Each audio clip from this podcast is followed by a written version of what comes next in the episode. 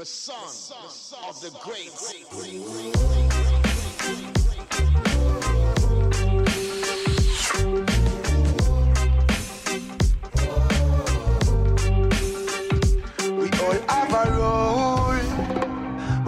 have a way.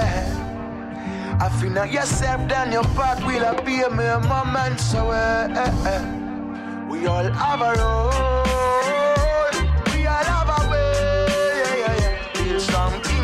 bodily, the doctor.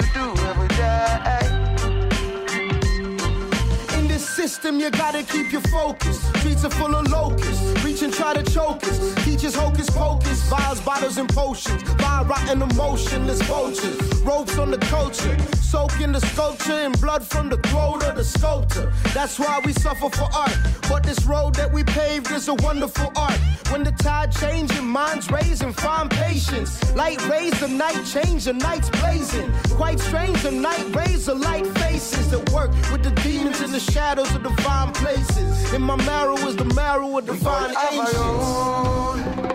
We all have a way. If you know yourself, then your path will appear mere moments away. We all And some a jump up in a the jiggy jiggy, jump up in a the blender and a mix up like a pumpkin in a blender. System of the city got the country a surrender, but control is only a pretender. Have to make your part, make your charge like the Hulk in the Avenger. Bust on every bump in your adventure. Remember, you are the master of your universe. Nobody could ever stop you or make you reverse. Mr. Babylon have we met before. This how we intro. If you not let we through the door, we busting through your window. Find a way to remind you the roles that you play that define you. We all have our own. We all have a way. If you know yourself, then your path will appear mere moments away. We all have a role. We all have a way. Something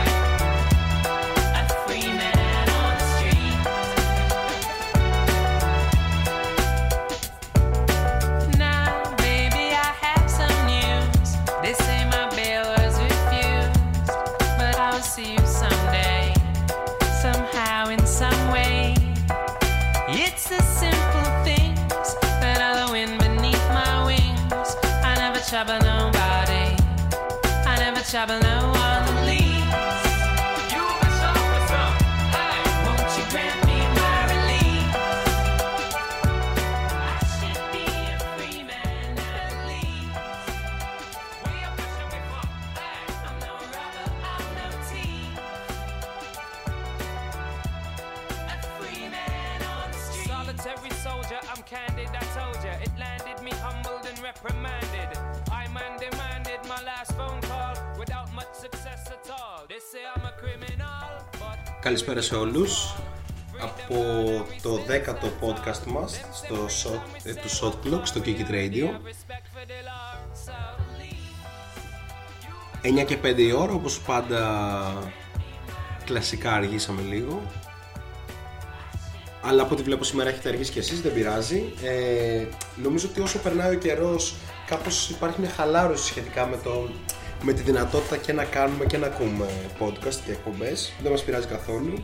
Όσοι είμαστε, έτσι και αλλιώς το περιεχόμενο θα συνεχίσει να είναι ποιοτικό. Πάμε λίγο πιο χαλαρά σήμερα, ακόμα και στο κομμάτι της μουσικής, ακούγοντας ε, λίγο πιο reggae ας πούμε, hip hop. Παρ' όλα αυτά υπάρχει θεματολογία και για σήμερα, οπότε σίγουρα θα έχουμε αρκετά να πούμε. Είναι καθοδόν και ο special analyst της εκπομπής μας, ε, πρόδρομος BT, ο οποίος έρχεται για ένα εκρηκτικό μισάωρο. Τώρα το πώς θα κρατήσει το σημερινό μας podcast η αλήθεια είναι ότι δεν το ξέρουμε γιατί έχουμε και αγώνα σε λίγο. Ε, θα δούμε δηλαδή. Καλησπέρα Σοφάδα. Τώρα που είμαστε πιθανότατα... Α, είμαστε τέσσερις, OK. Okay. Ε, θέλω να μου πεις ποιος είσαι ρε φίλε. λοιπόν, ε, γιατί πραγματικά είναι μεγάλη μου απορία. Ε, και ξεκινάμε κιόλας ε, με ένα μίνι σαν σήμερα για να ζεστάνουμε τις μηχανές μας Επίσης έχουμε γνώση ότι το chat θα είναι αρκετά πεσμένο σήμερα μιας και πολύς κόσμος είπε ότι θα μας ακούσει χωρίς να έχει τη δυνατότητα να μπει στο chat, ξέρετε, είτε από το δρόμο είτε από κάποια βόλτα σε παραλία κλπ. Εν πάση περιπτώσει, σαν σήμερα λοιπόν το 1993 ε, αυτό το είδα τελείως ε, στο site του NBA, δεν το ήξερα. Ο Dan Μαζέρλ, αν τον λέω σωστά, ή May κάπως έτσι, ε, έψαξα να βρω το όνομά του, δεν μπορούσα να βρω κάποια ελληνική ας πούμε μετάφραση. Ε, όχι μετάφραση, ε, στο κομμάτι το ακουστικό. Εν πάση περιπτώσει, αυτός κάνει το ρεκόρ στα play-off ε, μέχρι τότε με 8 τρίποντα στη νίκη των Suns επί των Seattle Supersonics με 120-114 για το Game 5 ε, των Western Conference Finals τότε. Ε, ενώ ένα χρόνο μετά ακριβώς ο Reggie Miller βάζει 5 τρίποντα στην τέταρτη περίοδο του Game 5 ε, για τους τελικούς Ανατολής ενάντια στη Νέα Υόρκη έχοντας από τότε μαζί με κάποιους άλλους παίχτες ακόμη το ρεκόρ για τα περισσότερα τρίποντα στα play-off σε μια ε, περίοδο. Το σημαντικότερο στο γεγονός του σαν σήμερα ε, της 1ης Ιούνιου δεν είναι παρά είναι, το ότι είναι η ημερομηνία θανάτου του George Mikan, του Hall of Famer ψηλού που για τους νεότερους ας πούμε όπως μπορεί να είμαστε και εμείς σε αυτή την κατηγορία δεν είναι δυνατό να ξέρουμε το πόσο καλός ή κακός ήταν ο George Μάικαν αυτό που όμως όλοι ξέραμε όσο πηγαίναμε σε ακαδημίες ή ε, ασχολούμασταν εν με κάποιο τρόπο είτε με την προπονητική είτε ακόμη και με βιντεάκια στο YouTube. Ε, το, το γνωστό Mike Drill ένας τρόπος ας πούμε για να ζεσταίνονται υψηλοί αλλά πολλές φορές και οι κοντοί ανάλογα το, τους ρυθμούς προπόνησης κτλ ε, που πηγαίνεις κάτω την μπασκέτα και αφήνεις την μπάλα από με το δεξί, μετά την αφήνεις με το αριστερό παίρνοντας ο ίδιος το rebound κλπ. κλπ. Είναι μια τέτοια διαδικασία. Είναι το γνωστό Mike and Drill, το οποίο είναι για τελειώματα ε, fashion και είναι στην ουσία μια προπόνηση που εφήβρε ο ίδιος ο George Mikan ε, για να μπορεί να ζεσταίνεται και να είναι γρήγορος και αποτελεσματικός ε, στο παιχνίδι του. Και προχωράμε έτσι στο quiz μας στο οποίο θα πρέπει να ε, να σκεφτείτε λίγο γιατί είναι λίγο tricky λοιπόν ε, ποιος είναι ο παίχτης που τα τελευταία ας βάλουμε 4 χρόνια αυτή ήταν η έρευνά μου δεν έπαιξα παραπάνω έχει τη μεγαλύτερη αποτελεσματικότητα στο φετινό NBA ως ball handler τι σημαίνει αυτό; Σημαίνει ο παίχτης που κάνει τα λιγότερα λάθη όταν κατεβάζει την μπάλα ή όταν έχει την μπάλα στα χέρια του κτλ. Δηλαδή ο καλύτερος παίχτης στο να προστατεύει ας πούμε ε, την μπάλα. Είναι ένα ερώτημα με βάση τα analytics ας πούμε αλλά μπορείτε να το ποντίσετε και σκεφτόμενοι ποιοι παίχτες ας πούμε ε, κάνουν όσο το δυνατόν λιγότερα λάθη υπάρχουν ήδη αρκετά υποψήφια και είναι και ένα θέμα που θα μας απασχολήσει μέσα στην ίδια την εκπομπή μας για σήμερα.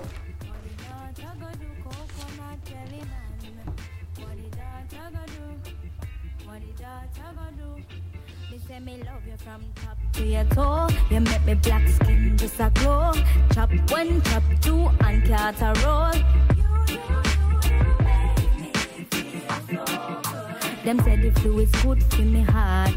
Me validate and it good for me heart. Not just good for your part, but a whole. Give me regular or give me ice cold, yeah. Coconut jelly man, oh you sweet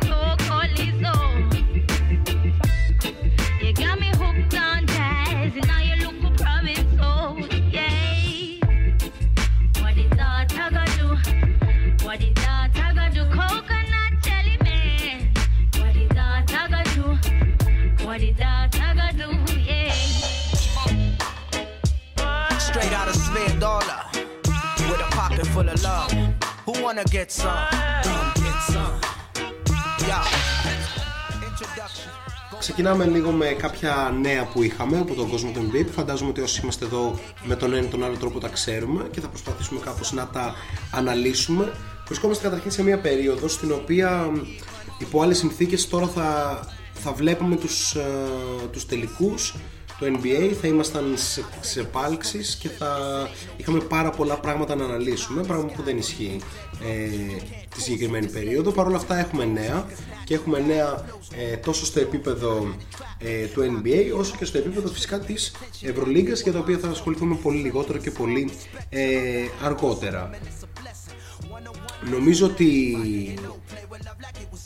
τα νέα που έσκασαν από το Σαμς Χαράνια χθες που σου λέει ότι 16 και 17 Αυγούστου θα έχουμε το Play-in Tournament το οποίο νομίζω ότι όλοι με κάποιο τρόπο το περιμένουμε ε, πώς και πώς.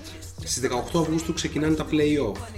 1η Σεπτέμβρη έχουμε το second round ε, από τα Play-off. 15 Σεπτέμβρη έχουμε ε, τους ε, τελικούς ε, των περιφερειών και στις 30 Σεπτέμβρη έχουμε τους μεγάλους ε, τελικούς του, του NBA επομένως μιλάμε πλέον για επίσημα για ένα καυτό Αύγουστο. Αύγουστο που υπό άλλες συνθήκες εντάξει θα είχε φέτος αθλητικές δραστηριότητες καθώς θα είχαμε τους Ολυμπιακούς Αγώνες που εκεί πέρα θα είχε πάρα πολύ μπασκετάκι. Ε, αλλά σίγουρα νομίζω ότι είναι αλλιώς να βλέπεις NBA ακόμη και με άδειες ε, εξέδρες. Θα δούμε πως θα λυθεί και αυτό το θέμα. Με το NBA να είναι σε αναπτυγμένη συζήτηση με την 2K για το πώς θα μπορέσει να αξιοποιήσει μια όσο το δυνατόν πιο καλή ε, virtual πραγματικότητα με διάφορα visuals κλπ για να μπορέσει να ε, επιλύσει αυτά τα ζητήματα τουλάχιστον για το κοινό από την τηλεόραση.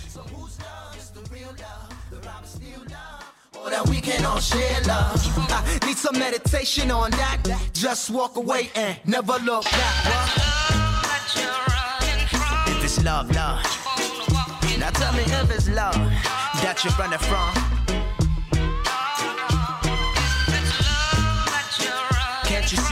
Living in? Uh. Give your two cents, start putting in.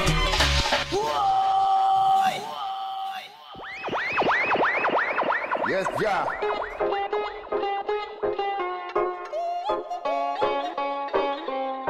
Hip hop after all. Yeah. Freetown Salon, land of diamonds. Real swagger muffin.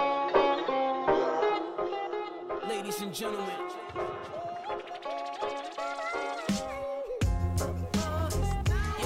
Λοιπόν, ε, όχι, ο Σοφάδα δεν έχει απαντήσει σωστά. Ε, η απάντηση ε, λέει ότι θα πω κον λέει απλά για να τον πω, αλλά η απάντηση σε τέτοια ερώτηση λογικά δεν είναι playmaker. Για να βοηθήσουμε θα πούμε ότι η απάντηση είναι playmaker. Απλά δεν είναι ο Mike Conley και ο Mike Conley δεν είναι καν στο top 10 με βάση την έρευνα ε, που κάναμε. Χρειαζόμαστε κάτι λιγότερο τολμηρό για να το πω έτσι. Δηλαδή ας πούμε ε, χρειαζόμαστε ένα playmaker ο οποίος ε, δεν είναι τόσο τολμηρός με αποτέλεσμα να έχει πολύ πολύ πολύ χαμηλό ε, ποσοστό ε, λαθών οπότε τσεκάρουμε και αυτό σαν ε, λογική. Εν πάση περιπτώσει, ε, δεν, ήταν μόνο εκεί, δεν τέλειωσαν μόνο εκεί τα νέα του NBA αλλά συνεχίζονται και στο κομμάτι του ότι το draft τελικά θα γίνει στις 15 Οκτώβρη δηλαδή αφού τελειώσει ε, η σεζόν. Πράγμα το οποίο ε, είναι λίγο περίεργο με την έννοια ότι η σεζόν θα συνεχιστεί για κάποιες ομάδες αλλά για κάποιες άλλες όχι. Επομένως ίσως έχουμε μια επιρροή στις πιθανότητες ε, για τις θέσεις στο draft ε, για κάποιες ομάδες που βέβαια ελάχιστο ρόλο θα παίξει. Ίσως το Phoenix επηρεαστεί ε, από αυτή την κατάσταση. Αλλά ούτως ή άλλως έχουμε μια βασική εκτίμηση εδώ σαν εκπομπή ότι το Phoenix δεν επηρεάζεται από τίποτα παρά μόνο από τον κακό του εαυτό και έτσι, ε, ο οποίος είναι μόνιμος βέβαια εδώ και πολλά χρόνια και έτσι καλωσορίζουμε ε, στη, και στη σημερινή μας εκπομπή τον ε, ESPN Insider μας τον ε, καλύτερο αναλυτή της Ανατολικής Θεσσαλονίκης πρόδρομο BT. Καλησπέρα πρόδρομο. Καλησπέρα Μάγκες. Ελπίζω να είναι όλα καλά, να είναι πολλά. Να δούμε αν ακούγεσαι πρώτα απ' όλα. Αυτό είναι ένα βασικό θέμα. Νομίζω είμαστε και έτσι. Πιθανότατα ναι. Λοιπόν, ε, έχουμε άρα συνέχιση στο NBA με επίσημες ημερομηνίες και έχουμε και ε, 15 Οκτωβρίου το NBA Draft, το φετινό. 18 Οκτωβρίου ξεκινάει η Free Agency και 1 Δεκέμβρη ξεκινάει ε, η επόμενη χρονιά. Δηλαδή, κάναμε ένα διαλυματάκι από το NBA τώρα δύο μήνες και μετά δεν θα μας λείψει καθόλου. Με την έννοια ότι 30 Σεπτέμβρη τελειώνει. Ναι, ναι, τελειώ- ναι. Όχι 30 Σεπτέμβρη, 30 Σεπτέμβρη αρχίζουν οι τελικοί. 12 Οκτώβρη τελειώνουν σε περίπτωση που πάμε σε Game 7. Ναι. Μετά ασχολούμαστε επιτόπου με τον draft. Μετά επιτόπου με τη free agency. Δεν θα πάρουμε ανάσα δηλαδή. Δεν έχει. Ε, και μετά έχουμε ναι, 40 μέρες free agency. Παιδιά, χωρικά. χρειάζεται λίγο να, τέτοιο, να κάνουμε και εμείς λίγο προετοιμασία. Δεν είναι, Ναι, θα είμαστε ναι. πολύ κουρασμένοι. Ε, ένας κακός χαμός γενικά. Ναι, ναι, ναι, σίγουρα. Ε, τώρα την επόμενη χρονιά δεν ξέρω τι έχει λίγα στο μυαλό της ποια δομή σκέφτεται να ακολουθήσει. Για να φαντάζομαι σκοπός είναι να ισορροπήσει τη σεζόν και να λήξει όπως θα έλεγε κανονικά και φέτος για την επόμενη μιλάμε. Ναι, εγώ πιστεύω ότι κάπως θα πάνε με μια λογική ότι ε, θα έχει λιγότερους, λίγο λιγότερους αγώνες. ας πούμε. Ναι. Κάπως έτσι. Τώρα ναι. με ποιο κριτήριο ίσως αφαιρεθούν οι αγώνες ε, της, πε- της δικής σου περιφέρειας, δηλαδή της περιφέρειας Ναι, της πιθανότητα ομάδας έτσι. που Ναι, είναι πιο ναι, πολύ. ναι, ναι, ναι, ακριβώς. Θα το δούμε αυτό. Εντάξει, δεν μας πειράζει να βλέπουμε λιγότερα παιχνίδια α- απέναντι μια ομάδα playoffs στους New York Knicks. Ναι, Οπότε σίγουρα. θα το πάρουμε έτσι όπως είναι. Ε, σε άλλα νέα, οι Spurs που είναι στο κυνήγι της 8η θέσης θα προσπαθήσουν να το κάνουν αυτό χωρίς την ε, παρουσία του Lamarcus Aldridge, Κρίμα. ο οποίος ε, θα, κάνει, θα κάνει την εγχείρηση στον νόμο του με αποτέλεσμα μάλλον το ιστορικό σερί των San Antonio Spurs να λάβει τέλος. Ε, δεν ξέρω, μπορούν οι Spurs χωρίς τον ε, Lamarcus Aldridge να μπουν στα play-off; Ε, πόσο πίσω είναι, τρεις ή Νομίζω τέσσερις. είναι τέσσερις αγώνες οι Spurs, ή μπορεί και πέντε. Ε, ή- ήταν ήδη ε, Σε δύσκολη θέση. πολύ μεγάλη πρόκληση. Ναι. Ε, δεδομένου και των σκαμπανεβασμάτων ας πούμε στην απόδοση γενικά της ομάδας η οποία όπως πάντα κατά διαστήματα παίζει πολύ όμορφο μπάσκετ ασχέτως που δεν έχει τον υπερστάρ ας πούμε Αν ο Aldridge δεν θεωρείται υπερστάρ, ναι τουλάχιστον εντάξει πλέον. Ενώ στις μέρες μας Ναι, ναι, ναι, ναι, ναι. Ε, οπότε κάπως ίσως ήταν και κατόπιν συνεννόησης όλο αυτό. Δηλαδή σίγουρα ήταν, δεν υπάρχει περίπτωση. Όταν μάλλον σαν συζήτηση σίγουρα με το Ναι, ναι. προπονητικό team. Ναι, ναι. Είπαν ότι εντάξει, αντικειμενικά οι βλέψει μας είναι λίγο χαμηλές. Χαμηλές, ακριβώς. Ε, θα είναι πολύ δύσκολο. Οπότε κάπως πήραν την απόφαση. Πράγμα τη σκανδάλη. Ο Ρωμανό Σάτσι πάει για μια πέμπτη νόμο στην ηλικία των 34 34 πλέον. Οκ. Ε, Παρ' όλα αυτά, εντάξει, ο τραυματισμός στον νόμο δεν είναι ποτέ κάτι απαγορευτικό. Όχι, Δηλαδή, εντάξει. ο Άλντριτ πιστεύω θα επιστρέψει σε δύο μήνες, κάτι τέτοιο διάβασα. Και θα είναι, ε, πιστεύω, στα κανονικά του, απλά στα 34-35 του πλέον. Όπου θα είναι μια φάση. Μερικά ποιοτικά λεπτά. 14-15 ποντάκια Ναι, ναι, ναι. πολύ εύκολα και μέχρι και λίγο κακή άμυνα που έπαιζε τους άλλους από πάντα. Ε, και ούτω καθεξής.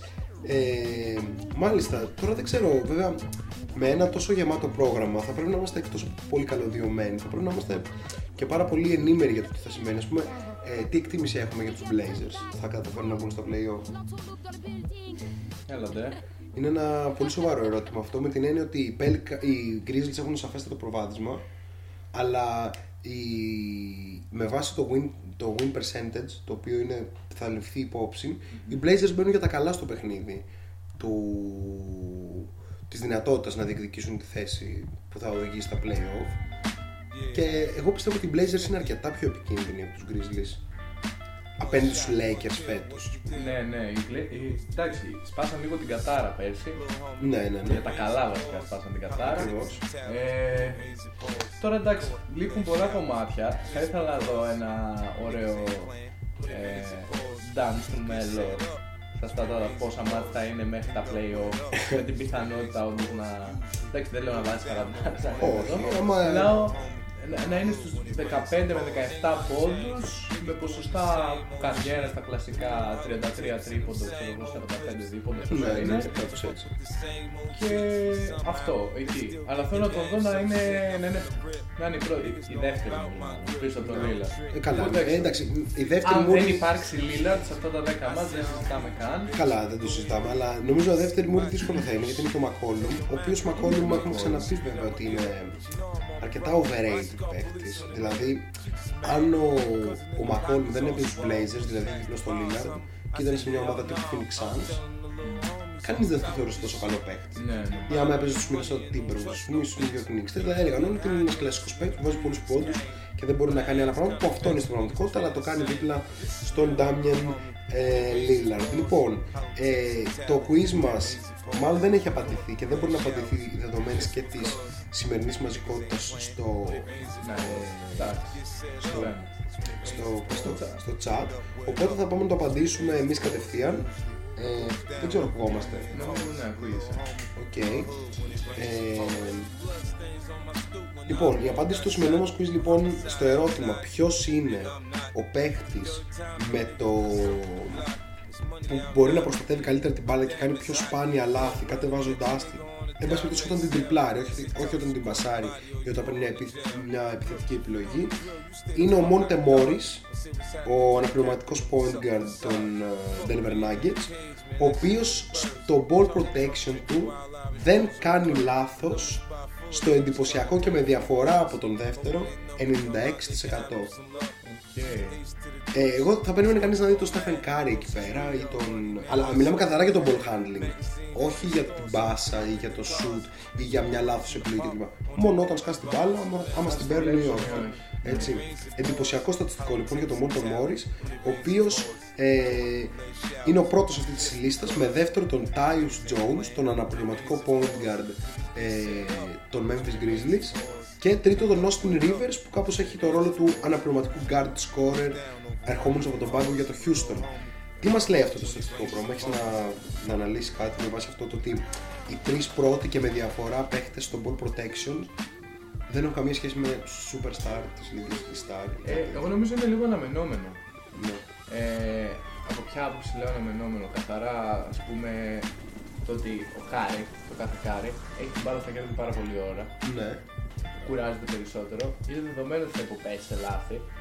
ακριβώς. Κάπως είναι δεδομένο και ότι αυτά τα λάθη θα είναι σε ένα τέτοιο αριθμό σε σχέση με τις κατοχές που έχει, σε σχέση με το πόση ώρα ντριμπλάρει την μπάλα. Περισσότερα από Και οποιοδήποτε σε σχέση άλλο που την βέβαια- κρατάει, ξέρω εγώ, 6 λεπτά. Και σε σχέση βέβαια και με το, με το κομμάτι του πώς προσαρμόζεται μια άμυνα πάνω στον Κάρι, στον Εννοείται. Harden ή στον Kyrie Irving Εννοείται, κλπ. εννοείται.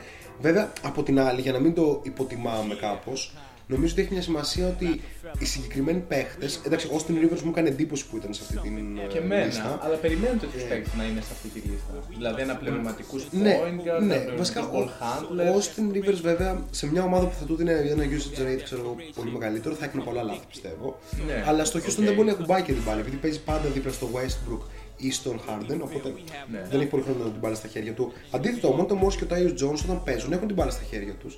Αλλά ε, νομίζω ότι αυτός είναι ο λόγος που υπάρχουν αυτοί οι παίκτες στο NBA. Δηλαδή είναι καλή αμυντική και κατεβάζουν την μπάλα. Δηλαδή κάπως έχουν αυτό το συγκεκριμένο. Αυτό το συγκεκριμένο ακριβώς. Παίζουμε το πλάνο σου προπονητή. Ακριβώς, κατά ακριβώς, πράγματα. ακριβώς. Είναι αυτό που λέμε pure, pure όμως pointer, έτσι. Δηλαδή, ποτέ δεν θα βάλουν πολλούς πόντους, αλλά θα ξέρουν, ας πούμε, ε, ψάχνοντας το περισσότερο, ε, ο Tyus Jones, το 93% των πραγμάτων που κάνει στο, στην επίθεση είναι playmaking για άλλους. Δηλαδή, δίνει assist ή assist για assist ή απλά δίνει μια πάσα κλπ. Το 93% των πραγμάτων που κάνει είναι ασύλληπτο.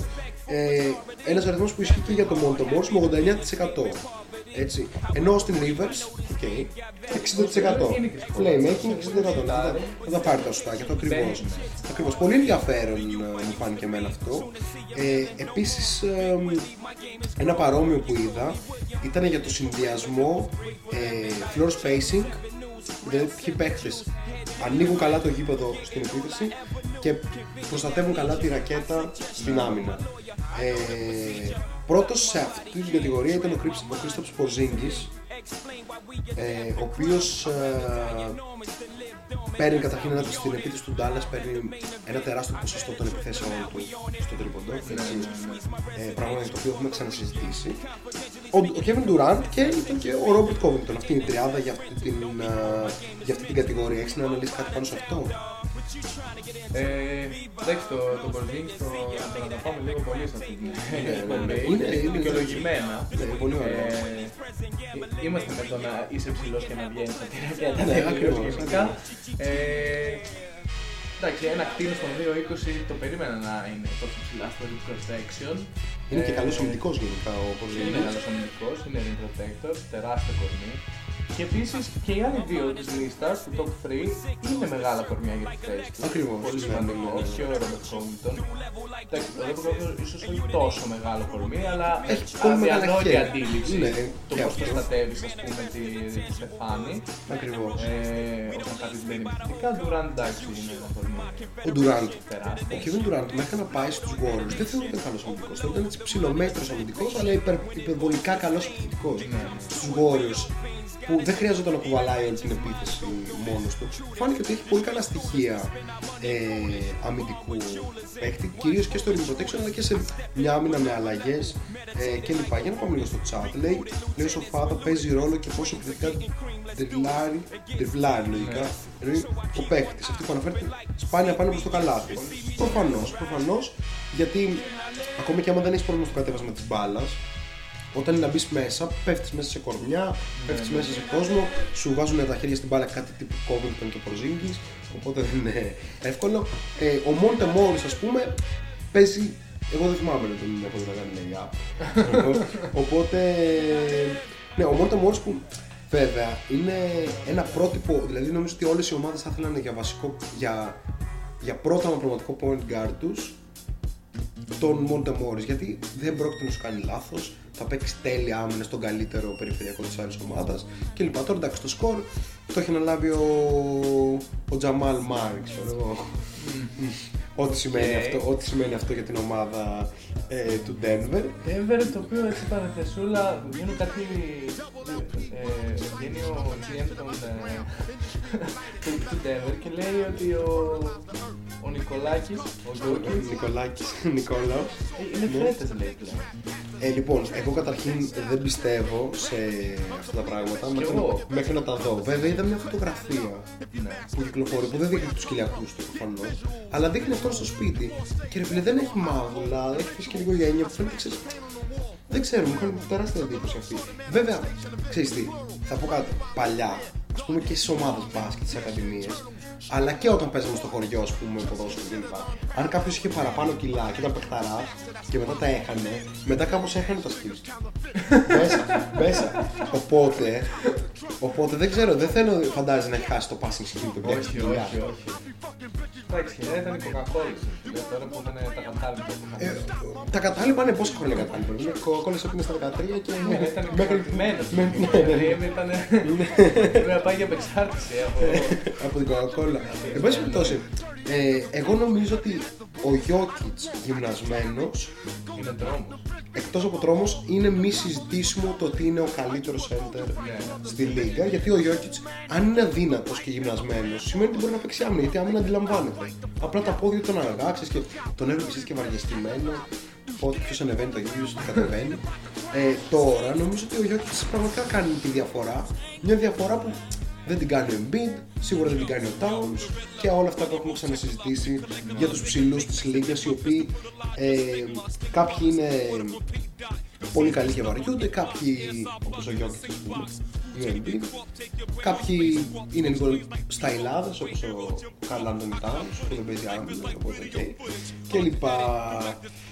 Ναι, ε, μάλιστα, κάπως αυτό βέβαια δεν αλλάζει πολλά πράγματα για τον Denver. Δηλαδή είναι τρόμος ο Γιώκης για τους άλλους, αλλά το Denver δεν νομίζω ότι μπορεί να φτάσει μακριά. Δηλαδή, Πόσο κορμιά παίζει να παίξει ο Γιώργης πάνω του. Θα πάρει double team, θα φάει ναι, triple ο, team. Τζα, ο Τζαμάλ Μάρι θεωρώ ότι είναι πολύ κατώτερος των περιστάσεων. Και ας έχει καλούς αριθμούς. Δηλαδή, εμένα δεν μου λέει πολλά πράγματα όταν είσαι σε μια ομάδα και βάζεις 19 πόντους. Αλλά δεν κάνει. Γιατί ο Μάρι δεν παίζει καθόλου άμυνα. Ναι, ναι. Είναι τρύπα στην άμυνα. Βάζεις 19 πόντους με όχι καλά ποσοστά. Δηλαδή, το Denver θεωρώ ότι άμα είχε ένα δεύτερο παίκτη αντί για τον Jamal Murray, κατάλαβες, στον αντίθετο ρόλο, πιστεύω ότι μπορούσε να πάει πολύ καλύτερα. Όπως το αντίστοιχα και οι Portland Trail Blazers θα ήταν πολύ καλύτερη ομάδα άμα δεν ήταν ο CJ McCollum, ε, νούμερο 2. Ε, για να δούμε λίγο με ποιον θα... Θυμάσαι με ποιον θα έπαιζε στο πρώτο γύρο; Ή το Denver. Ναι, για να δούμε. Ακόμα. Στο, στο πρώτο γύρο για να δούμε. Ε, έχουμε ανοίξει το shot clock bracket, το οποίο είχε βγάλει πρωταθλητές στους Clippers να θυμίσουμε. Ένα ακόμα το Houston. Λοιπόν, ήταν, θα είναι με βάση το τι συνέβαινε μέχρι τώρα, γιατί Ναι, έχουμε ναι. ακόμα κάποια παιχνίδια regular season, να το υπενθυμίσουμε αυτό. Θα ήταν Denver ε, Rockets. Ας πούμε καθόλου απίθανο, παρότι και στο podcast είχαμε πει ότι θα περάσουν οι Nuggets και ο κόσμος ψήφισε ότι θα περάσουν οι Nuggets. Δεν είναι καθόλου απίθανο σε ένα τέτοιο ζευγάρι να περάσει το Houston. Γιατί δεν είναι ο Jokic όμως που αδυνάτησε. Δεν ξέρω αν έχεις δει φωτογραφία James Harden Όντως. είναι ιδιαίτερο αδυνατισμένος και, αν είναι- σκυλιά. και αν είναι μία φορά τρομακτικό το, James, το Νίκολα Γιώκητ χωρίς κιλά, το James Harden νομίζω είναι. Ο Harden ωστόσο δεν ξέρω κατά πόσο αυτό ήταν κάτι το οποίο υποστηρίζεται σοβαρά ή όχι. Όταν ρω- το ρωτούνταν για το συγκεκριμένο ζήτημα, γιατί είναι εμφανές το παιδί μου ότι έχει κάποια κοιλιά. Ναι, κοιλιά και, και μπατ. Ναι, ναι, ναι. Εμφανώς. Ε, ισχυριζόταν ότι τον βοηθάει στο να μπει μέσα. Βέβαια δεν ξέρω κατά πόσο όλο αυτό, καλά σίγουρα όλο αυτό ήταν γυμνασμένο σε κάποιο βαθμό, δεν ξέρω κατά Καλά, πόσο σίγουρα. ήταν. σίγουρα. Ε, εγώ νομίζω ότι ο Harden κάπω δεν ξέρω βρήκε έναν τρόπο να μην χρειάζεται το να είναι υπερβολικά γυμνασμένος για να κάνει τα πράγματα που κάνει. Δηλαδή, κάπως ε, έμαθε να χρησιμοποιεί εξαιρετικά το κορμί του με αποτέλεσμα να μην μπαίνει στη διαδικασία να. Οπότε πιστεύουμε ότι θα κινηθεί πιο πολύ στο flexibility Ναι. του κορμιού του παρά στο contact που θα πάρει ας πούμε με τα κιλά του και θα αντέξει να τελειώσει τη φάση, να πασάρει. Ναι, δεν ξέρω. Ε, νομίζω ότι ο Harden ίσως παίρνει αυτή την επιλογή γιατί είχε δυνατήσει όντως πάρα πολύ, τουλάχιστον έτσι φαίνεται.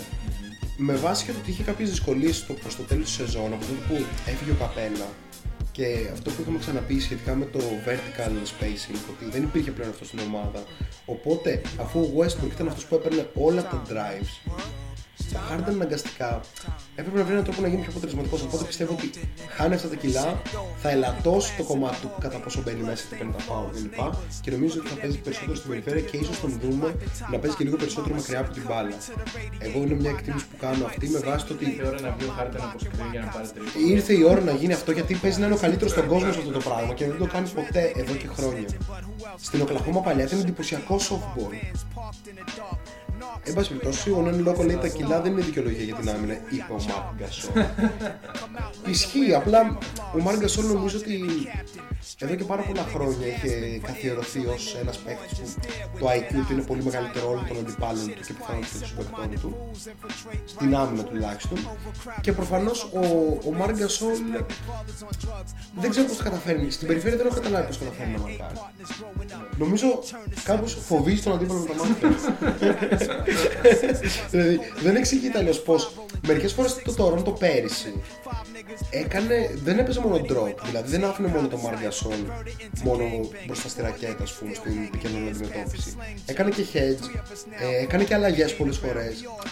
Δεν καταλαβαίνω πώς ο Margasol ε, τα έβγαζε πέρα σε αυτήν την άμυνα και όμως τα έβγαζε εξαιρετικά. Ενώ αντίθετα, ας πούμε, μπορείς να καταλάβεις πόσο Serge Ibaka τα βγάζει πέρα σε όλες αυτές τις άμυνες γιατί είναι, είναι κτήνος, έτσι. Ε, χρειάζονται το προπέσουν τον Γκάρι Χάρις και ακόμα έναν για να χτυπήσουν κάτι, λέει ο Σκουπάδα. Ωραίο θα ήταν αυτό. Ο Γκάρι Χάρις είναι πολύ πεσμένος φέτος, οπότε αν σκεφτείς ότι αυτός είναι ο τρίτος της ομάδας ή ο Μπάρτον, οκ, και τους δύο τους είχα στο Fantasy με απογοήτευσαν πλήρως. Ε, νομίζω ότι θα ήταν πολύ καλή ιδέα να πακετάρουν τον Γκάρι Χάρις και τον Τζαμάλ Μάρεϊ και να διεκδικήσουν να πάρουν έναν υψηλού επίπεδου παίχτη που μπορεί να, να προσφέρει. Δηλαδή, σε ένα ενδεχόμενο που λέμε τώρα, δούνε του χρόνου οι Pelicans ότι ο Ingram δεν, ταιριά- δεν ταιριάζει με τον Williamson. Ε, τότε πακετάρεις αυτούς τους δύο για να πάρεις τον Brandon Ingram. Ο οποίος θεωρώ ότι θα ήταν ένα τέλειος συμπλήρωμα στον Νικόλα Γιώκητς γιατί είναι υπερσκόρερ και ο Γιώκητς το μόνο που χρειάζεται δίπλα του είναι αμυντική και σκόρερ. Όχι απαραίτητα σουτέρ, σκόρερ. Έτσι. Ε, οπότε, ναι. Δεν ξέρω. Ο Γκάρι Χάρη πολύ πεσμένος. Παρότι είναι πολύ καλός αμυντικός ακόμα, η επίθεση του έχει πέσει από τους 18 κάπου πόντους μεσόωρο, 12-13, σε μια πολύ κακή σεζόν γι' αυτό. Και απορώ γενικά με τόσους παίχτε να κάνουν κακή σεζόν στον Denver. Το Denver πώς είχε τρίτο στην Λίγκα. Γιατί και ο Γιώκη δεν είχε ξεκινήσει καλά. Καλά, βασικά πολύ κουρασμένος ήταν. Ναι, ναι, ναι. Σαν Σαν είχε κάνει, σαν είχε κάνει πολύ καιρό διακοπές. Όχι, μα ήταν το ανάποδο. ήταν- Νομίζω ήταν απλά πάρα πολύ κουρασμένοι. Εντάξει, η Σερβία είχε πάει και χάλια στο. Και τόσο χάλια, εντάξει. Νομίζω ότι στους 8. Οκ. Και για Σερβία ήταν. Τελείωσε πέντε μέρες πριν όλους τους άλλου. Ναι, ναι, ναι, ναι. Εντάξει, δεν είναι τόσο μεγάλη διαφορά. Ε, Επίσης το COVID δεν το βοηθούσε να αντέξει όλο αυτό. Αφενός, αυτού για Ολλανδίπο. Ναι, ε, αυτούς για Ολαντίπο αυτή τη στιγμή είναι λίγο υψηλή τιμή. Γιατί ο Ολαντίπο δεν ξέρουμε σε τι φάση είναι. Ναι, ναι. Αυτός αντιθέτως με τους άλλους έχουν κυκλοφορήσει και φωτογραφίες που το θέλουν να έχει γίνει λίγο στριμπουλός. Στριμπουλό, γυμνασμένος στριμπουλό. Ε, γυμνασμένος στριμπουλός. καραντίνας, σαν Όχι, εμάς. φίλε, ο Ολαντίπο είναι, δεν θέλεις να εμάς, είναι ο Ολαντίπο. Ναι, Είναι, αυτό. είναι υπερβολικά γυμνασμένος και έτσι βαργιστημένος όπως είναι το Ολαντίπο. Αλλά έχει πάρει κάποια κιλάκια. Ε, ναι. Οπο- Επομένως δεν νομίζω ότι θα, θα έδινε αυτό το πακέτο απευθείας για Ολαντίπο. Επίσης θέλω να πω ότι το Porter Junior είναι ένα προσπεκτάκι το οποίο μπορεί να βγει ε, σε καλό ας πούμε. Έχει τράσο. Έχει θράσος και Μ' ξέρει και αρέσει πάρα πολύ. πολύ μπάσκετ. Έτσι. Είναι υπεραθλητικός. Ακριβώς. Κοιτάει στο Θεό. Ναι, παίζει ναι, κάτι ναι. πάνω Και με, στο και με, Θεό, τραυματισμό, που- ναι, ακριβώς, ναι. και με τραυματισμό στη μέση είναι εντυπωσιακό αυτό. Λοιπόν, για να δούμε την α, υπόλοιπη θεματολογία προχωρώντας. Ε, θέλω να, να συζητήσουμε λίγο για την. α, πολύ σύντομα.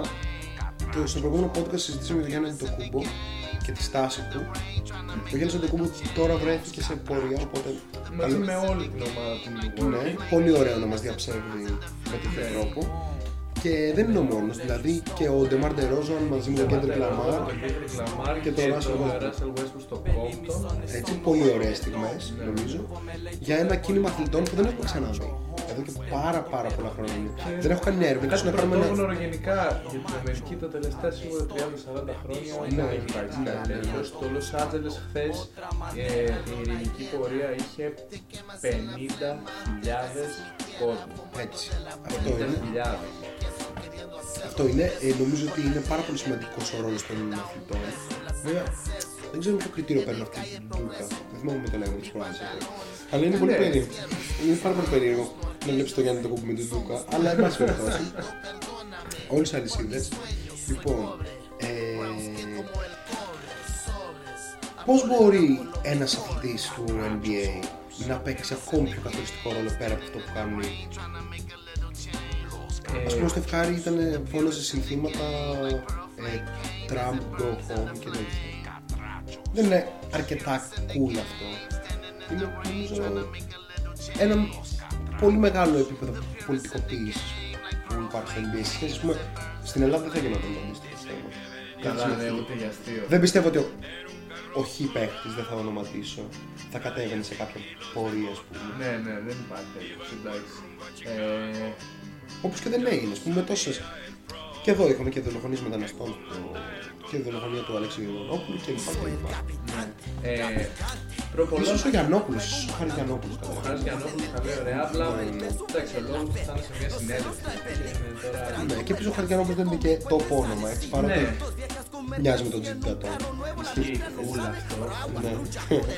Ε, τώρα, αν κοιτάξουμε λίγα χρόνια πίσω, τουλάχιστον στο χώρο του NBA, η κατάσταση με τους παίκτες είχε πάρει μια άσχημη προκλήση στο πόσο ασχολούνται με τα πράγματα τα οποία παίζουν κοινωνικά στη χώρα και Ναι, κυρίως ναι, δεδομένο.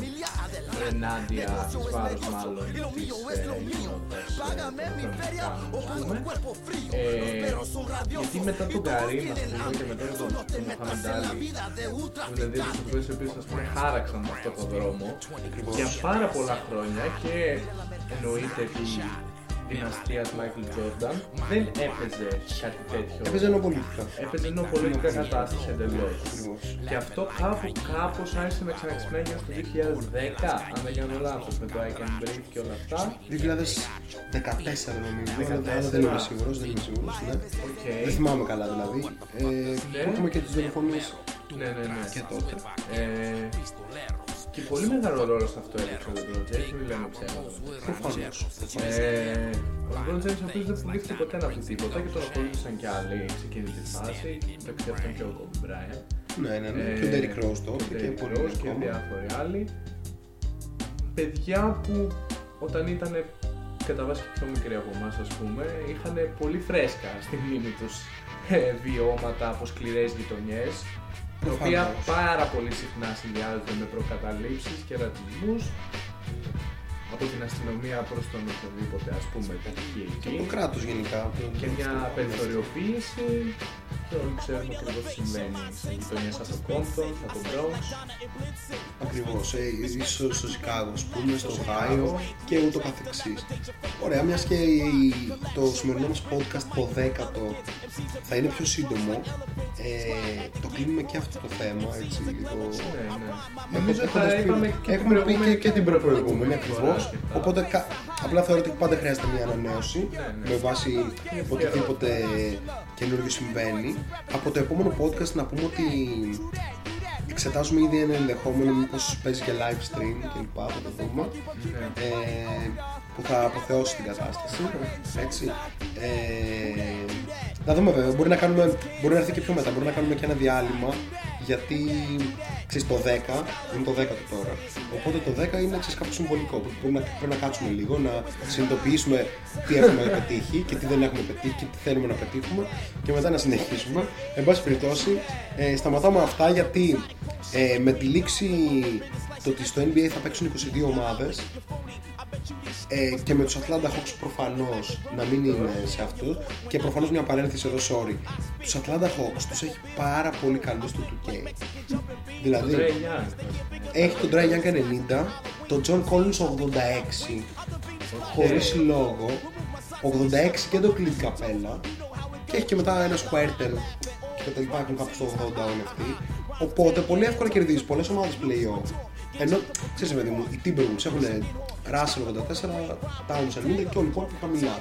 Κατάλαβες. Πολύ καλή στο PK οι Hawks, εν πάση περιπτώσει. Λοιπόν, με τους Hawks αποκλεισμένους λοιπόν σημαίνει ότι έχει βάλει ήδη το, το τελευταίο του καλάθι και έχει παίξει ήδη το τελευταίο του παιχνίδι ο Vince Carter. Ο Vince Carter, ο άνθρωπος για τον οποίο εγώ προσωπικά ξεκίνησα να βλέπω το NBA. Για να Για μην τον πω οποίο φοράω το 15. έτσι. Ε, Επομένως, οφείλουμε να, να κάνουμε μια οδή στο Vince Carter, την οποία ξεκινάω εγώ τώρα, λέγοντας ότι δεν έχω δει ποτέ στη ζωή μου καλύτερο ε, κάρφωμα, από, όχι από αυτό στο Frederick Va- Weiss, αλλά αυτό που έκανε στον Alonzo Mourning ε, και, και ο Alonzo Mourning σύμφωνα με πληροφορίες του ίδιου του Carter δεν του μιλάει ακόμα. δηλαδή το έκανε το, το 2007 αυτό το κάρφωμα και πέρυσι δίνουν στο Jump, στο The Jump του E ESPN ότι όταν τον συναντάω δεν μου μιλάει. Ο καλύτερος τάγκης στην ιστορία δεν έχουμε πει πάρα πολλά. Ε, Ε, Αδίκησε τον εαυτό του στην καριέρα του με τα δύο αποφάσεις που πήρε. όπως; Ε, η όλη κατάσταση με το πώς έληξε η φάση του Τορόντο. Ε, όπου Ας βρέθηκε να, να, κάπως να παγι- σταθούμε λίγο σε αυτό. Νομίζω ότι είναι κάπως παγιδευμένος σε όλο αυτό. Ότι κάπως δε- δεν θα βγει. Και με το να βγει εννοώ δεν- ούτε η ομάδα θα πάρει ε, παίκτες να τον πλαισιώσουν για να γίνει πιο ανταγωνιστική. Με αποτέλεσμα να γίνει μονόδρομος κάπως το να ε, επιλέξεις να φύγει κάνοντας μια τελευταία σεζόν, αν θυμάμαι καλά, τότε με πολύ μέτρες 15 αποδόσεις. πόντους μέσο όρο για τον Vince Carter που μόλις έφυγε και πήγε στους Nets είχε 28 πόντους μέσο Ναι. όρο. Δηλαδή έδειχνε ότι δεν είσαι καμία περίπτωση να παίξεις πέντε στο Toronto. Ε, δεν ξέρω, ίσως θα πρέπει να κάνουμε ένα special για τον Vince Carter. Ένα special. Έτσι, να ασχοληθούμε μόνο με αυτό, να πάρουμε δηλαδή, ξέρεις, να είναι τύπου σαν, εκ- σαν εκπομπή αφιέρωμα και να πάρουμε από το, από το high school στο κολέγιο κλπ. Ένα άλλο στοιχείο που θα ήθελα να σταθώ είναι ότι Εμένα μου έκανε τεράστια εντύπωση το πόσο ο Κάρτερ από τη μία διατηρήθηκε για τόσα πολλά χρόνια σε υψηλό επίπεδο, αλλά όχι στο επίπεδο που ήταν παλιά. Δηλαδή έγινε ρολίστας μετά, ξεκάθαρα. Έτσι. Αλλά επίσης μου Χωρίς έκανε. να νιώθει όμως κάπως. Το επέλεξε. Απλά, εμένα αυτό που με έκανε εντύπωση είναι πώς πήγε από superstar στους Nets σε ρολίστας στους Magic μέσα σε ένα χρόνο. Χωρίς να έχει διαμεσολαβήσει τίποτα. Δηλαδή, μου έκανε τεράστια εντύπωση αυτό το πράγμα. Ε, και δεν ξέρω αν ήταν μια φυσιολογική πτώση από την πλευρά του και άρα αποδέχομαι ένα ρόλο ή κάπως το είπαν αυτό και αυτός κάπως ψήθηκε ότι οκ, δεν χρειάζεται να κάνουμε τόσο πολλά γιατί ο Κάρτερ συνολικά είχε ένα ε, mentality δεν θα κάνω τόσα πολλά. Το, τότε τουλάχιστον είχε αυτό το mentality γιατί ε, ο ίδιος δηλώνει, υπάρχει το ντοκιμαντέρ, δεν ξέρω αν το έχεις δει, το The Carter Effect, ε, όπου εκεί λέει ο Κάρτερ ότι φεύγοντας από τους ε, ή είπες αυτός, μπορεί να το έχω δει κάπου αλλού, δεν θυμάμαι. Αλλά εν πάση περιπτώσει είναι μια συνέντευξη του Κάρτερ που λέει ότι εντάξει το Toronto δεν δούλευε και πολύ, αλλά δεν χρειάζεται να μιλάω, εγώ βάζα 27 από τους μέσο όρο έτσι. ξέρω. Και είναι ένα μεγάλο what if, να δούμε τι λέει ο Σοφάδα, πέρα από το να είναι απλά ο καλύτερος dunker όλων των εποχών, ο τύπος επαναπροσδιορίσαν το παιχνίδι του στους Nets. Εκεί θέλω να καταλήξω ότι πρώτα απ' όλα ο Κάρτερ είναι ένα μεγάλο what if, γιατί ήταν καλύτερος από τον Kobe Bryant τα πρώτα χρόνια στο NBA και ήταν πραγματικά ο νέος Jordan. Αυτό που βλέπουμε τον Κάρτερ δεν υπήρχε. Νομίζω δεν υπερβάλλω. Αισθάνομαι ότι δεν υπερβάλλω. Δηλαδή ήταν 22 χρονών, 21-22 και έβαζε 27 από του μέσο όρο για πλάκα και οδηγούσε την ομάδα μακριά στα playoff κλπ. κλπ. Ε, Επίσης ο Tracy McGrady ήταν το ιδανικό συμπλήρωμα στον Κάρτερ, αλλά επέλεξε να φύγει για να πάει να είναι στους Magic. Απίστευτο λάθος πιστεύω. Αλλά και τελικά φαίνεται ότι είχε την ικανότητα να δουλέψει όλο το παιχνίδι, αφού μετά σταματάει να πολυκαρφώνει, επειδή είχε και τα προβλήματα στα αγώνα που τον ταλαιπωρούσαν συνέχεια, με τον jumper sneak, και γίνεται ένας παίχτη all around υπερεπιθετικός, με τρίποντο, με mid range, με εντυπωσιακό slashing ας πούμε στη ρακέτα στους Nets. Απίστευτη καριέρα και μετά γίνεται ένας ρολίστας πολυτελείας στους Dallas Mavericks και λοιπά και λοιπά μέχρι να κλείσει την καριέρα του τα τελευταία χρόνια χωρίς να πολύ παίζει στις ομάδες που ήταν και χωρίς φυσικά να πάρει δαχτυλία Αυτό είναι το κρίμα το μεγάλο. Καλά, δεν είναι μόνο ιστορικά μεγάλος παίκτης που δεν πήρε. ναι, ακριβώς ε, λέει ο Σοφάδα και ο Wade ήταν καλύτερος από τον Kobe Bryant αλλά εμάς που το πιστεύουμε μας κυνηγάνε Εμένα με κράζουν που λέω ότι ο Kobe Bryant δεν είναι στο top 10 όλων των εποχών. Εν πάση περιπτώσει, ε, το, ο Wade είναι καλύτερος από τον Kobe Bryant όμως. Είναι ένα συμπέρασμα που μπορούμε να το κρίνουμε και εγώ το εκτιμώ. Επίσης, θεωρώ ότι ο Dwayne Wade είναι ο τρίτος καλύτερος shooting guard όλων των εποχών. Με πρώτο το Michael Jordan. Μμ, δεύτερο. Βασικά μπορεί να πάρω και το Wade δεύτερο, γιατί σκέφτομαι να βγάλω τον Iverson. OK, όχι. Θα βάλω το Wade. Βασικά ναι, OK, OK. Όχι για. Δεν το λέω συναισθηματικά, αλλά με- θα το, το κρίνω με νούμερα. Ναι, βασικά είναι μεγάλη κουβέντα αυτή για το κι αν ο Kobe Bryant. Δεν ξέρω, δεν θέλω να υποτιμώ τον Kobe Bryant σε καμία περίπτωση. Απλά μου φαίνεται αντιθέτως μου φαίνεται λίγο overrated ο Kobe Bryant. Εν πάση περιπτώσει, θα την κάνουμε μια άλλη στιγμή αυτή τη συζήτηση. Ε, τι, τι λέγαμε όμως; Α, ναι, ότι η διαφορά όμως, εν πάση περιπτώσει, για ό,τι πούμε γι' αυτό είναι ότι ο Wade μπορούμε να πούμε το 12-13 α, έχει κάνει καλύτερη καριέρα από τον Kobe Bryant και είναι και καλύτερος παίκτης συνολικά κλπ. Ενώ για τον Carter ήταν μαζί, ήταν μικροί ακόμα και οι δύο και φαινόταν ότι ο ένας ήταν πολύ καλύτερος από τον άλλον. Απλά ο Kobe κάπως έκανε ένα σκληρό overachieve που έχει να κάνει βέβαια και με το ότι βρέθηκε συμπαίχτη του πιο dominant παίχτη της 20 ετία. Ε, ναι έτσι, τους Σακύλο Νίλ της τριετίας 2000-2003, όπου ο τύπος απλά καταπρόχθησε τους πάντες. Και τις μπασκέτες. Και τις μπασκέτες μεταξύ άλλων.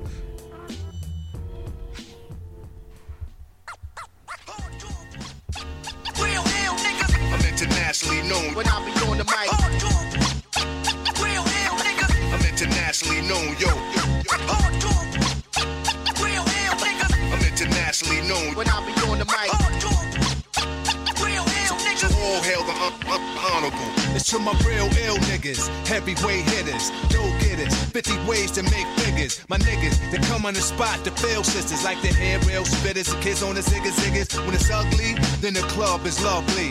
Thugs be sipping Hennessy and bubbly to my comrade to keep it flaming hot on dangerous blocks, claiming spots where the goal is to be one of the top ranked soldiers. 45 holders, one of the high rollers. Get respect in the hood. Credit is good. Knock it down lumberjack style, baby. Extra wood. Rock it all night long. The bangathon, baby. Keep hanging on. We like it with the lights on. Don't have to blow 20 down to get to know honey style. Show her the town. Steal a heart. No money down.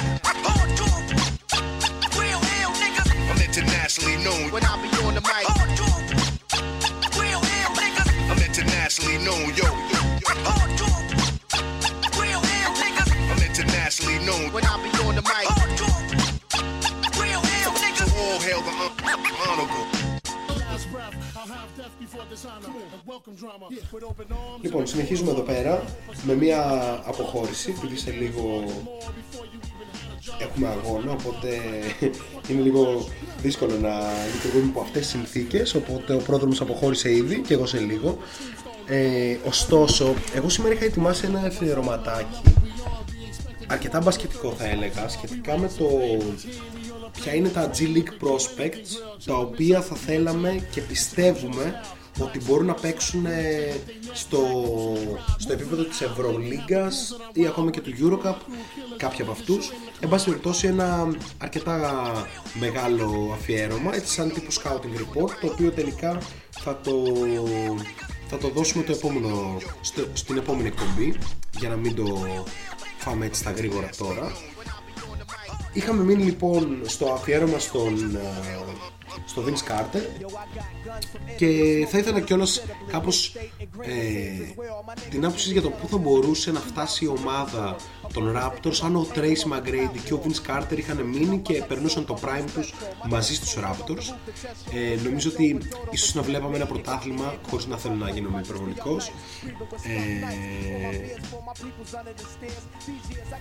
χωρίς να θέλω να γίνομαι υπερβολικός ένα, ένα πρωτάθλημα πιστεύω θα μπορούσαν να το διεκδικήσουν τουλάχιστον ε, στα ίσα ακόμα και από τους ε, Lakers. Bubble X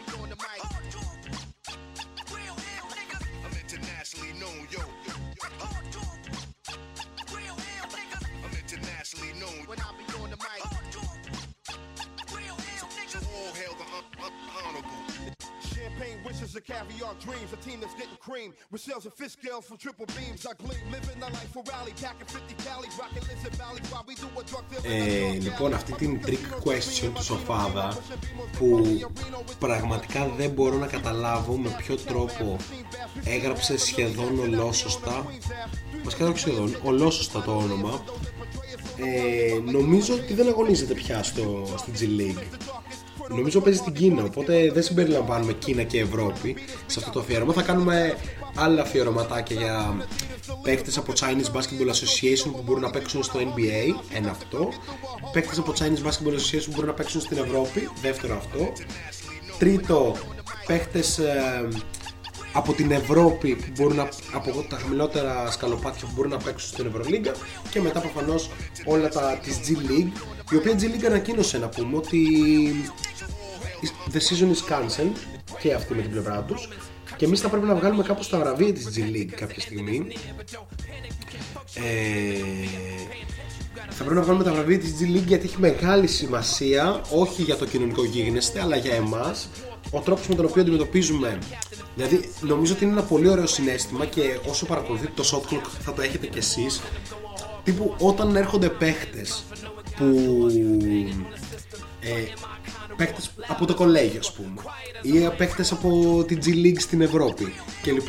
Και εμείς έχουμε μια εικόνα ότι α, έχω δει τόσα μάτς, το ξέρω τι θα κάνει ξέρω τι παίχτης είναι κλπ. Νομίζω ότι είναι πολύ ευχάριστο συνέστημα αυτό. Οπότε αυτό είναι κάπως που μπουστάρει και εμένα να μην χάνω αγώνα της G League οριακά και μέσα στη χρονιά. Που λέει ο λόγο, εντάξει, μην υπερβάλλουμε. Θα πω τον φτωχό πλην τίμιο Jonathan Motley. Ε, λοιπόν, ωραία, OK, okay, θα το ξεκινήσουμε τότε και έτσι κι αλλιώς υπάρχει χρόνος έχουμε για το match. Λοιπόν, σε μένα, εγώ προσωπικά κάνω την εκτίμηση ε, με βάση, ρε παιδί μου, ό,τι μπορώ να.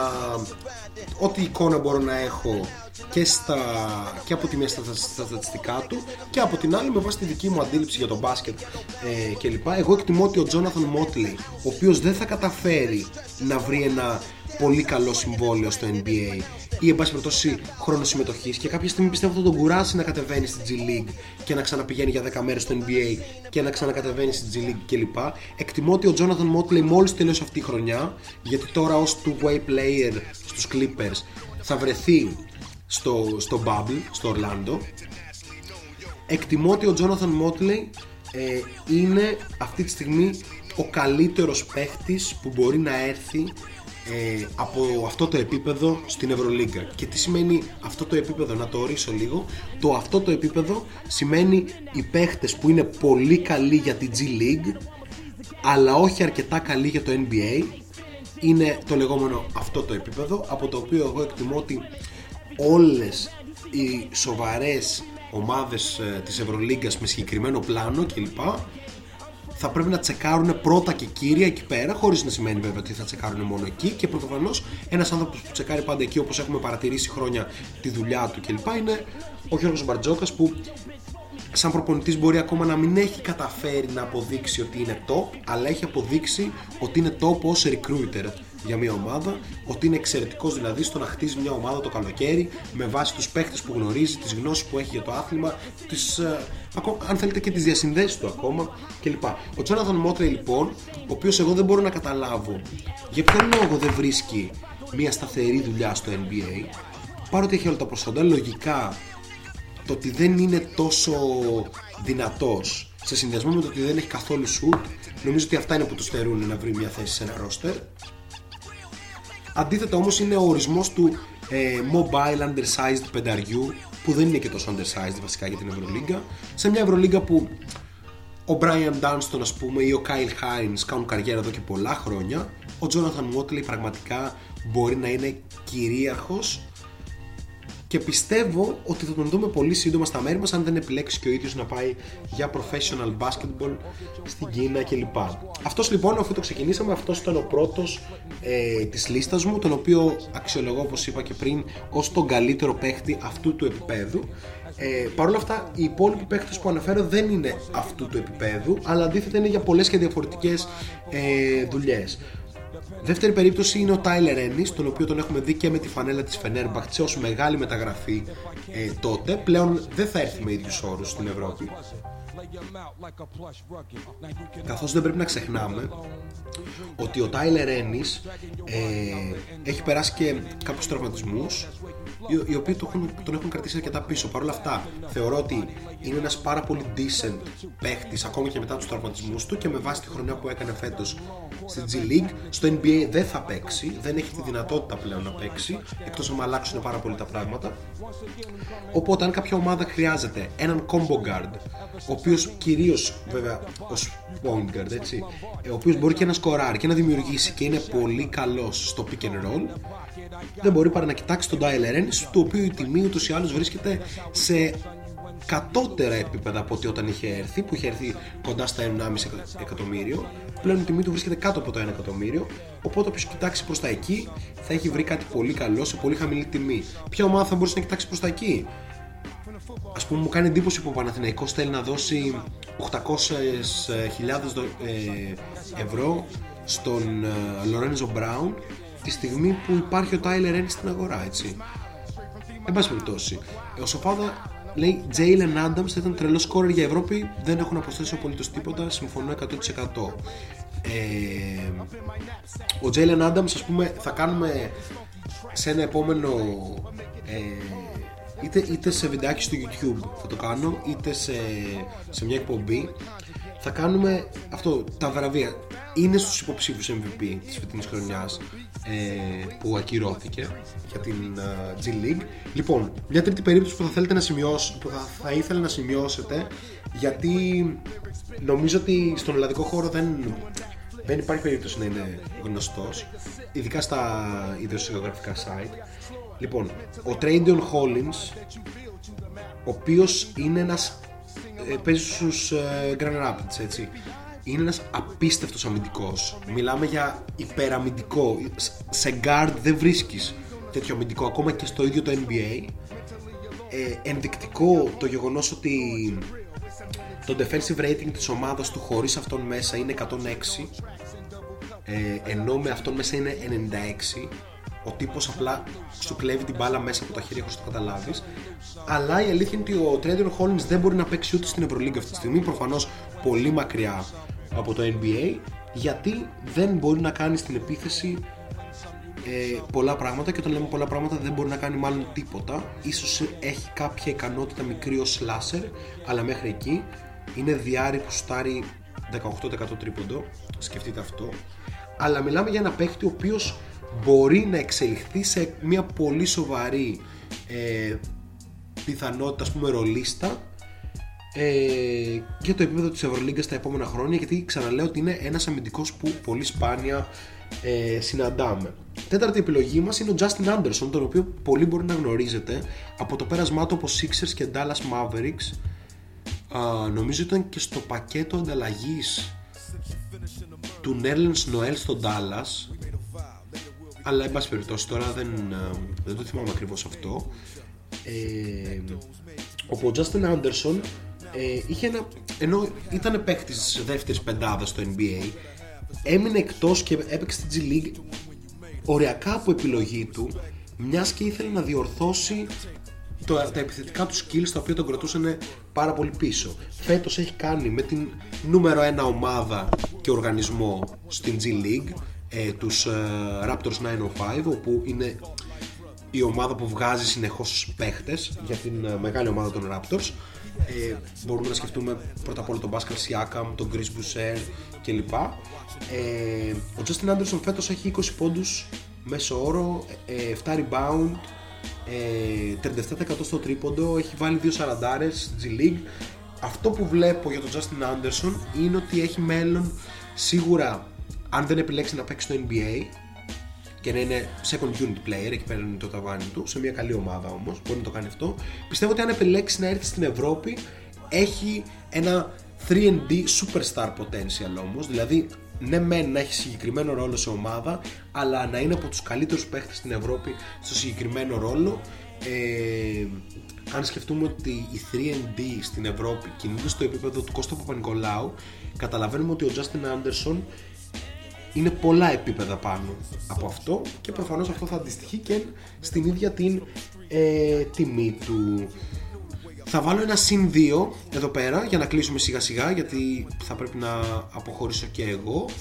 Ε, θα βάλω τον Levi Randolph ο οποίος είναι ένας παίχτης ε, και αυτός ο Wing με καλό μέγεθος για wing και εξαιρετικός, εξαιρετικά αποτελεσματικός στο σκοράρισμα. Αυτή είναι η διαφορά με τους υπόλοιπους παίκτες της G League και του Levi Randolph, ο οποίος επίσης θα ήταν στους υποψήφιους για το MVP φέτος. Παρότι δεν, δεν θα δεις αριθμούς που θα σε τρελάνουν, θα δεις δηλαδή 17 πόντους μέσω όρο, 6,5 rebound κλπ.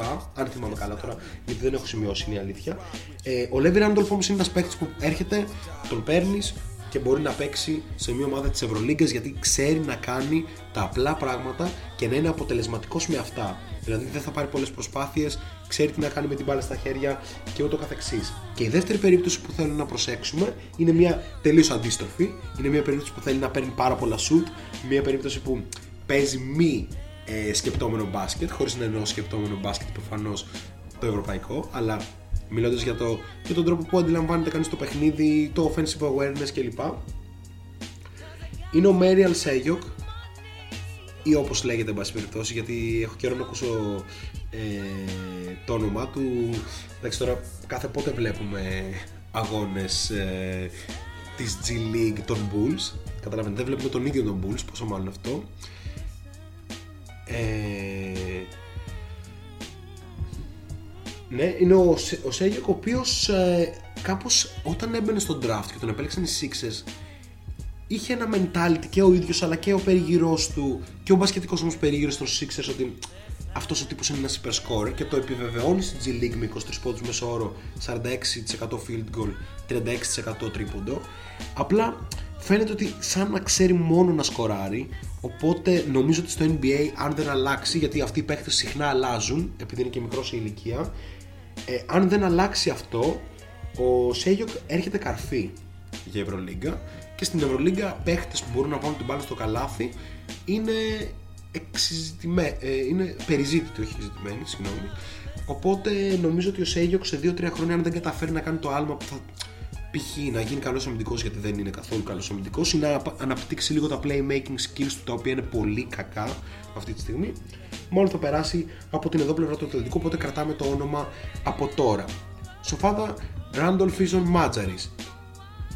Ε, όχι, γιατί. Ε, ναι, επειδή είπα ότι κάνει τα μικρά πράγματα σωστά. Οκ, ο, ο Ράντολφ έχει τη δυνατότητα να βάλει 20 πόντους ανά αγώνα. Εντάξει, όχι στην Ευρωλίγκα, αλλά μπορεί να το κάνει στην G League. Ο Μάτζερ δεν έχει καν, δεν μπορεί να το κάνει αυτό το πράγμα. Ο Τζος Μαγκέτε παπάδες έκανε στην G League πάντα, αλλά στην Ευρώπη πέτυχε παταγωδός. Ε, να πω την αλήθεια, τον Τζος Μαγκέτε δεν τον συμπάθησα ποτέ και όταν τον είδα ε, ότι θα κάνει αυτό το βήμα, γιατί δεν θα βρει ποτέ συμβόλαιο στο NBA, ε, κυρίως από τα Summer League ας πούμε και από την G League που τον έβλεπα πραγματικά δεν έβλεπα ποιο skill του Josh Maggette μπορεί να τον κάνει να πετύχει στην Ευρώπη έτσι γιατί παρόμοια playmakers μπορεί να έχουν πετύχει όπως ο Nate Walters αλλά ο Nate Walters είχε ένα απίστευτο τσαγανό και μια παραπάνω αντίληψη του παιχνιδιού. Ο Josh Maggette μου δείχνει μου φαίνεται πάντα σαν ο παίχτης που είναι πολύ καλός στο high school και ήταν ε, αλλά δεν θα κάνει ποτέ το επόμενο βήμα γιατί κάπως περιορίζεται. Περιορίζεται και μπασκετικά και ε, βάσει αντίληψης αλλά και ε, βάσει ε, σωματοδομής. Αλλά ναι προφανώς έκανε όντως τρελά νούμερα στη G League ε, και στα Summer League πολλές φορές ήταν πολύ καλός. Αλλά έχει ένα πάνω ταβάνι. Τώρα ο Τζος Μαγκέτη πιστεύω πάντως ότι θα πάρει και άλλες ευκαιρίες και στην G League αλλά κυρίως θα πάρει και άλλες ευκαιρίες στην Ευρώπη. Γιατί αντικειμενικά αυτό είναι το επίπεδο που θα παίξει έτσι. Ε, σίγουρα θέλει ένα στάδιο προσαρμογής γιατί ε, πολλές φορές νομίζει ενώ δεν είναι νομίζει ότι είναι και λίγο one man show ενώ δεν μπορεί να τρέξει ακριβώς έτσι την ομάδα. Ξαναλέω για πολλούς από αυτούς τους παίχτες γιατί όταν μιλάμε για την G League πρέπει να καταλάβουμε βασικά όχι μόνο για την G League και για D1 ε, Basketball College και ε, και στο κολέγιο στο D1 και στο D2 και στο D3 μέχρι και εκεί πέρα μπορείς να δεις πολύ καλούς παίχτες. Εντάξει προφανώς δεν βλέπω ε, D2 ή D3 κολέγιο αλλά έχω υπόψη μου παίχτες που έχουν έρθει στην Ευρώπη και έπαιζαν εκεί πέρα. Νομίζω και ο Μάτλο Τζέσκι ας πούμε ήταν ένα τέτοιο παράδειγμα που έπαιζε στο κολέγιο της Χαβάης. Ε, αυτό που διαχωρίζει τους, αυτούς που θα γίνουν καλοί παίχτες και αυτούς που δεν θα γίνουν δεν είναι αυτά που μπορούν να κάνουν με την μπάλα στα χέρια ας πούμε ή το πόσο σου μπορούν να βάλουν αλλά κυρίως θεωρώ ότι είναι το πότε είναι καιρός να αντιληφθούν ότι ο ρόλος τους δεν θα είναι πλέον ίδιος ότι μπορεί να μην παίζουν πολύ ότι μπορεί να χρειάζεται η ομάδα τους απλά να να τους βάλει μέσα για 5 λεπτά ή η ομάδα τους μπορεί να χρειάζεται απλά να κατεβάζουν την μπάλα και ούτω καθεξής γιατί είχαμε μια συζήτηση τις προάλλες και, και με τον πρόδρο μου για το αν είναι δυνατόν ένας παίχτη που τον πάρεις από την G League, ας πούμε, και τον πετάξεις για 30 λεπτά μέσα σε ένα αγώνα NBA, πώς γίνεται να βάλει και αυτός 20 πόντους, ενώ 20 πόντους μπορεί να βάλεις σε ένα μάτσα, ας πούμε, και ο Devin Booker; Ε, κάθε παίχτης στο NBA, αν του δοθεί η ευκαιρία και η δυνατότητα, μπορεί να βάλει την μπάλα στο καλάθι. Γιατί μιλάμε για αθλητές πολύ υψηλού επίπεδου, έτσι. Το θέμα είναι ότι πρώτον, είναι χειρότεροι από αυτούς που το κάνουν ήδη και δεύτερον δεν είναι τόσο συνεπείς όσο αυτοί που το κάνουν ήδη και τρίτον δεν είναι τόσο ολοκληρωμένοι σαν παίχτες όσο αυτοί ε, που το κάνουν ήδη. Αυτά για σήμερα ε, σε μια πολύ σύντομη ε, εκπομπή αλλά έχουμε μείνει και λίγοι αλλά το βασικότερο είναι ότι υπάρχουν κάποιες υποχρεώσεις. Παρ' όλα αυτά νομίζω ότι η κουβέντα μας ήταν αρκετά γεμάτη και θα μπορέσουμε να, να έχουμε και πολύ υλικό μέσα στη βδομάδα αλλά και προφανώς την επόμενη εβδομάδα στο podcast μας πάντα στο Kiki Radio στις 9 σας ευχαριστούμε πάρα πολύ που ήσασταν μαζί μας. Ε, όσον αφορά αυτό το τελευταίο για, τη, για τα G League Prospects θα προσπαθήσω να κάνω και ένα βίντεο ε, στο YouTube. Ε, φαντάζομαι πήρατε αφορμή από το βίντεο που κυκλοφορεί με τον Mike Miller. Για ποιο πράγμα σοφάδο μου. Ε, ποιο βίντεο με τον Mike Miller δεν έχω δει. Και για ποιο πράγμα λες επίσης βοήθησε με λίγο. Πριν κλείσουμε ε, γι' αυτό ε, Εννοείς ε, για, το, για τη μετατροπή σε ρολίστα, ας πούμε, και λοιπά, φαντάζομαι. Δεν έχω δει όμως κάτι με τον Mike Lee. Α, όχι, δεν το έχω δει. Ε, λέω στο μου, οκ, δεν το έχω δει, θα το τσεκάρω. Ε, όχι, εγώ τελευταία έβλεπα έναν ε, basketball YouTuber που είναι D1 παίχτης και παίζει με D3 παίχτες και έβλεπα εκεί πέρα κάποιες ε, διαφορές αλλά εντάξει, εν πάση περιπτώσει δεν έχει νόημα να το, να το αναλύσουμε τώρα. Θα δω αυτό το βιντεάκι με τον Mike Miller πάντως που ο Mike Miller προφανώς έχει υπάρξει και πάρα πολύ καλός παίκτης στο NBA προφανώς μπορεί να, να διαλύσει οποιοδήποτε κολεγιόπεδο ε, του την μπαίνει λοιπόν, αυτά από εμάς. στηρίζουμε shot clock. Ε, έρχονται πολλά πραγματάκια κυρίως στο YouTube. Δουλεύουμε πυροτοδός αυτές τις μέρες και έχουμε κουραστεί πάρα πολύ. Ελπίζουμε ότι θα βγουν καλά αποτελέσματα. Δείτε και το redraft που ανεβάσαμε με το Θανάση για να πείτε τη γνώμη σας πώς μπορούμε να το βελτιώσουμε γιατί σίγουρα θέλει βελτιώσεις. Και τα ξαναλέμε ε, την επόμενη τρίτη και μέσα στη εβδομάδα από τη σελίδα. Φιλάκια σε όλους, peace. For your people, nigga, my hood, your hood. Yeah, did it. These trying times it feels confusing. That's why I can't tell y'all dance to the music unless we face it first and try not to lose it, even if it gets Yeah, worse. they can't stop this. I want my people to rock this. Bang this music in your speakers and boxes. Langston uses about as deep as my thoughts is. Sit back and I'ma paint you a portrait. This stress can make you think you were lost. This shit can have you exhausted. Just picture the planet and imagine it's yours, kid. Don't ever let nobody knock you out of your orbit. I never seen a bridge we couldn't shuffle across. It got a lot of people living a life that's pure trivia. Real hip hop, and they trying to